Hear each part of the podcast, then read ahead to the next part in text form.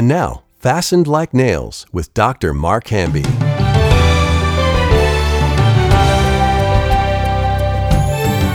Welcome to another Fastened Like Nails. I'm Mark Hamby, and in the studio with me today, Molly Mayo and Colin Smith. Hello. Thanks, Pleasure to be here. for being here.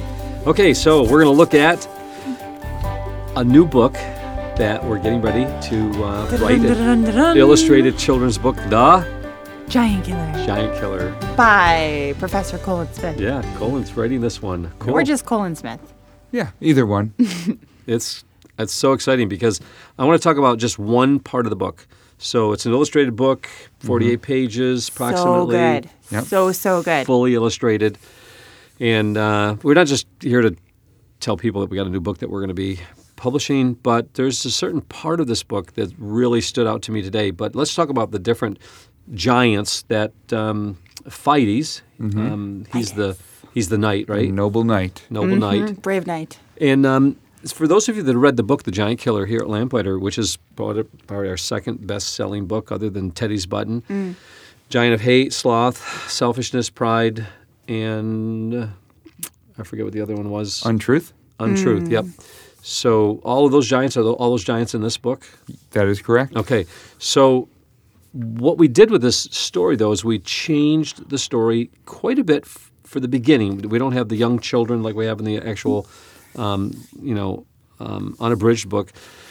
But this children's story, This um, is a knight's tale. yeah, like a knight's tale. But what's different about this, and one of the things we've been kind of like moving toward, is we want to find out what makes a book a classic book. Like, you know, Snow White, um, Cinderella, you know, the mm-hmm. Billy Goat's Gruff, you know, th- those classic stories that have stood the test of time. Mm-hmm. What made those stories different than the stories that are written today? This seems like the stories that are written today, even by some really quality authors, they just don't seem to be something you pass down generation to generation. Mm. So what what made the books back then different? Let's talk about that today.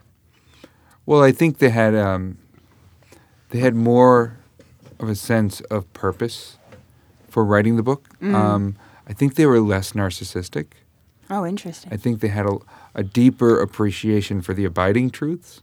And I think whenever you tie yourself deeper to the abiding things, you you are mooring yourself on more so, on more solid ground. Mm-hmm. And when you make it more experiential, I think that's going to change over time, and your book's not going to last. Hmm, interesting. You know, God gave us that in Ecclesiastes, um, words of delight, truth, and wisdom. Um, Anything more than these, He said that it will it'll wear us out. You know, my son, beware. Beware. Anything more than the words of delight, words of truth, words of wisdom. Interesting. The word of the words of delight. That phrase in Hebrews um, carries the idea of del- of delight, but also carries the idea of something valuable, and also carries the idea of something acceptable.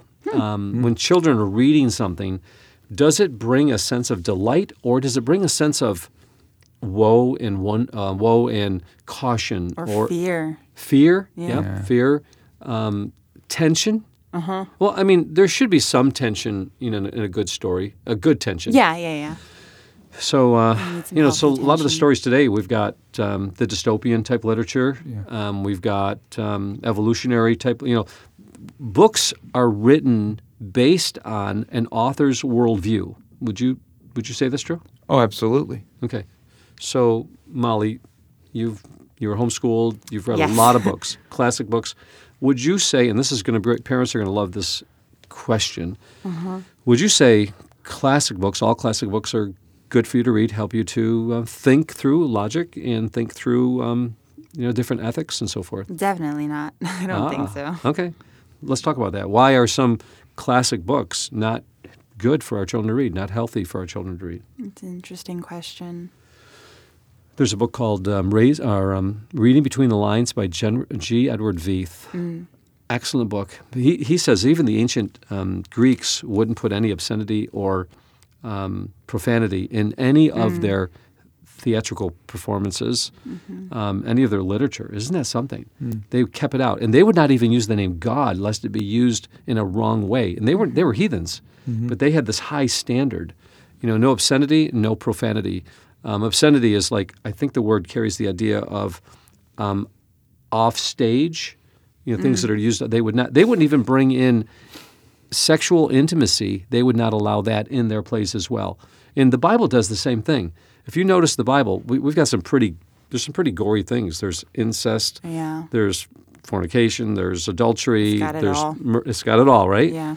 But one of the things the Bible does, it doesn't prolong and allow someone to stay in that state. There's uh-huh. one sentence and it's over. David kills Goliath and cuts his uh-huh. head off. One sentence, it's over with. Uh-huh. It's not a prolonged enjoyment mm-hmm. of the gore.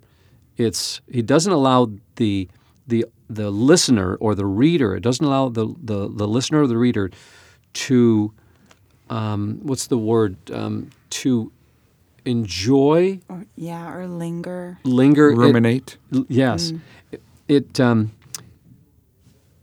in today's movies, for example, we um, what what do we do when- when someone um, it uh, Gene Edward Veith said this it um, shakes a person out of the continuity of beauty and thought. Mm. It it distracts them from the Oh, yeah. from the beauty of truth that's being woven together in a mm. story. As soon as you bring in gore and violence and mm. sex and profanity and obscenity, it jolts a person out of that continuous and con- the continuity of beauty and truth. Mm-hmm. And we got to be really careful. That's one of the things that parents got to try to, f- you know, filter out with the stories that their children are reading, the books their children are reading. Does it do that? Does it mm-hmm. have that? That's one way that you would filter out the types of stories, whether it be classic or Christian or whatever. Mm-hmm. You don't want to give children stories that are going to jolt them out of the continuity of truth and beauty. So, with that said, um, let's talk about this new book that we're reading, um, The Giant Killer. What did you do to the book? You changed it quite a bit, Colin. The beginning's different. Yes. Uh, so the idea of the book um, is we talked with some of the students who'd grown up reading the books, and we talked with some of the lamplighter uh, people who have over the years enjoyed the story of the giant killer. And what we did is we, we thought, wouldn't it be cool in an illustrated book to have the very same book the children are reading in the book? Mm. mm, I like it. And so it's a recreation of what we, what I think is a book that would be similar to the book that the kids are reading. Oh, that's so you can read that same book to your kids. So it enc- uh-huh. encompasses the same lessons that these children in the story were learning, mm-hmm. and it has the same giants. It has the same plot, and um, what we did is we added some character development to the knight. Fight So now Fides has a backstory. Mm-hmm. And backstory? The Are you, gonna- are you going to tell? Wait, wait, wait. Time out. Are you going to tell us and give it away? Well, um, the backstory, Here we go. you have to read it. to see. It- I'll tell you what. It's amazing. You told it to me yesterday. Yeah. I'm blown away by it. It. I, I want to put that in the original book, though. It's so good. For me, this is what makes it more classic and endearing and enduring. This is going to really go. This is going to make a difference in uh, children liter- children's literature, I believe. Yeah. It definitely takes it one step further and makes it more personal, I think, for Mm-hmm. sure. So l- let's talk, and we're going to just kind of hang our hat on this one and end here. But um, what would you say to parents that um, their children are reading, like you've got your, oh, your Call of the Wild, Harry Potter? Um, so one of the things I've been researching is the emotional attachment. Um, for example, Scarlet Letter. There's an emotional attachment to um, the person who is doing something wrong, maybe even sinful, but they're being placed in a positive light. Yeah. What what how can we what do we tell parents in the stories and the books that they're selecting? Um, what are some of the warning signs of books like that? How do we keep our children away from? For example, there's a dystopian story that um, uh, a young lady was reading. She's 17 years old and she loved it. So I started learning about the story myself, and I'm like, whoa, this is amazing. But stepping back from it, it was easy to see this thing is teaching some really dangerous stuff. It's teaching like um, through the guise of love, okay, we're going to bring love into society. And by bringing love into society, one of the things that we've got to do is we've got to reset the culture by making sure that legal authority is is is we, we replace it. Mm. Um, government authority's got to be replaced. Mm-hmm. Moral authority's got to be replaced, and parental authority has. To, mm-hmm. and I'm like, whoa! I mean, at first you don't see it because it's mm-hmm. so, you know, because they make the good person seem bad, but the next thing you know, you've bought into this, and you have an emotional attachment with some of the really great people that are heroes in the story, and they're trying to do something really good but they now have become a law unto themselves. It's their own moral judgment. Mm-hmm. No longer is it's, it's, there's no longer objective truth to this. So, mm. how do we, Colin? What do we do? How do we discern? Well, I think I think the key when you're when you're dealing with a story that has so much pull and draw, you have to realize that there, there's a, something drawing those kids to those stories, mm-hmm. and and you have to realize that it's it's not just the darkness that's attractive. The light can be attractive too. Mm. Kids aren't just drawn to the negative; they can be drawn to the positive too. Uh-huh. And so, if we can produce right, direct uh, art mm-hmm. that exceeds, Mm, I like that. Then then we can draw them that direction just as strong. I like that. It was interesting you were talking about like what are some of the signs of that literature. Um, one of the required reading list for the Masters Guild was the um, "Musing Ourselves to Death," Oh, great book. and yeah, that one is really good. Neil Postman did that one, I believe. Mm, Disappearance of childhood Yeah. and amusing ourselves to death. So one of the things that he was talking about was entertainment, and a lot of these books provide just sheer entertainment. And so I know personally, like I used to read a lot of dystopian literature, um, and it wasn't very entertaining. And one book I absolutely loved; it was hilarious. But then, if like you said, when you remove yourself from it. Which is interesting that you have to remove yourself from something because you're so caught up in it that you're not using like logic and reasoning. Mm-hmm. So, like removing myself from it, I was like, oh, the point of this book is that life has no meaning. Whoa. And Whoa, that's really good. so I thought about that and I was like, whoa, this book is really funny. But it's funny because it's making life seem like it's a joke. I'm like, that's really terrible to teach people because it's it's wildly entertaining. He's an incredible writer and all that. But I mean, a lot of these books have like clear hmm Worldview. worldviews Yeah. infused in them. And if I think if we stopped and took a moment and been like, oh, what is what is this book teaching or that book? Yeah. And it's kind of scary, you know. That's brilliantly written in, in a negative way. Yeah. Yeah, I was doing some research on the author of Les Miserables, getting into his background and uh, his relationships with other people, and I was like, "Whoa, this guy had." He, I mean, he was he was into social du- justice way back then, um, but for the wrong reasons, and um, he had a he had an agenda. Well, rumor has it he was French too. So. He's got that one against him. Yeah. Um,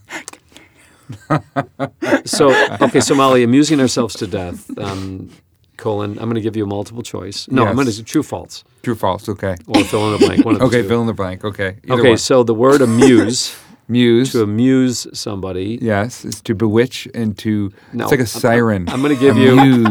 Fill in the blank. I'm going to give you a multiple choice. okay. Does it mean amuse mean to entertain? Mm-hmm. Does it mean to lacerate? Does it mean to? Lacerate? Does it mean? Yeah, I can use lacerate.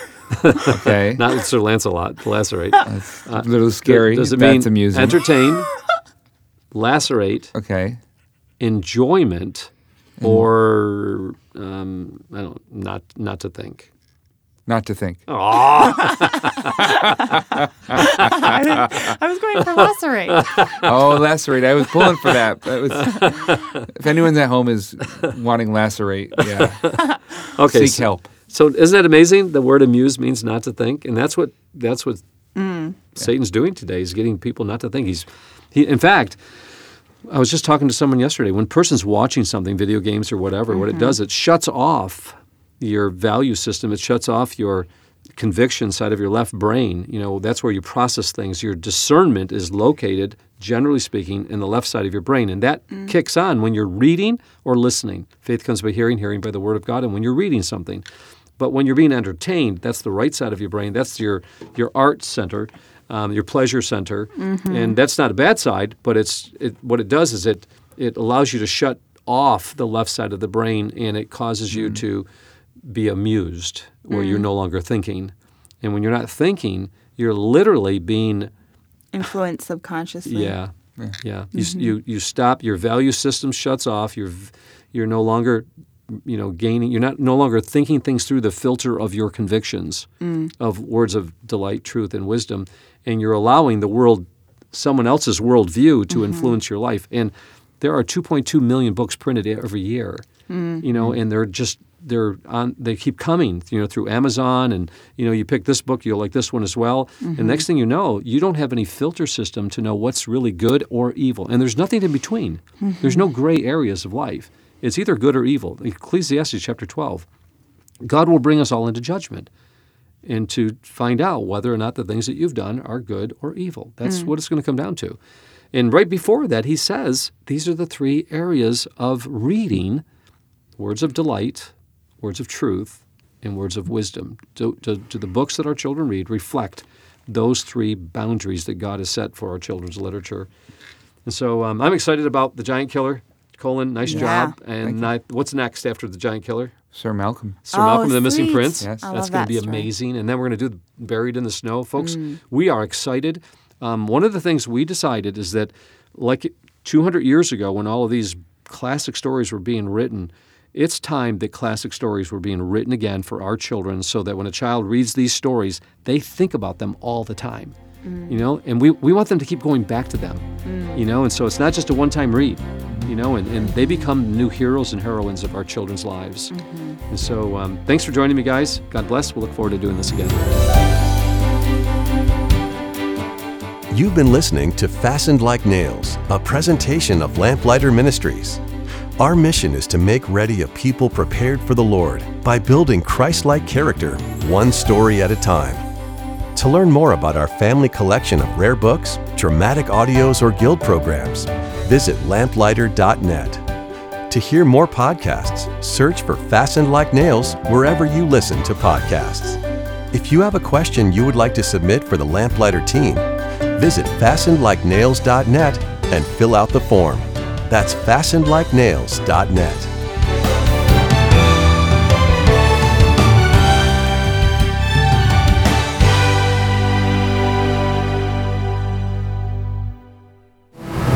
What if you could learn from the creative minds and talents behind Lamplighter Theater? I've never seen anything like it. This summer, Lamplighter presents the Lamplighter Guild. A week of mentoring and apprenticeship in the dramatic arts. Learn scriptwriting, music composition, sound design, directing, and voice acting from world class professionals. Registration for the Lamplighter Guild is limited, so sign up today at lamplighter.net. Lamplighter.net.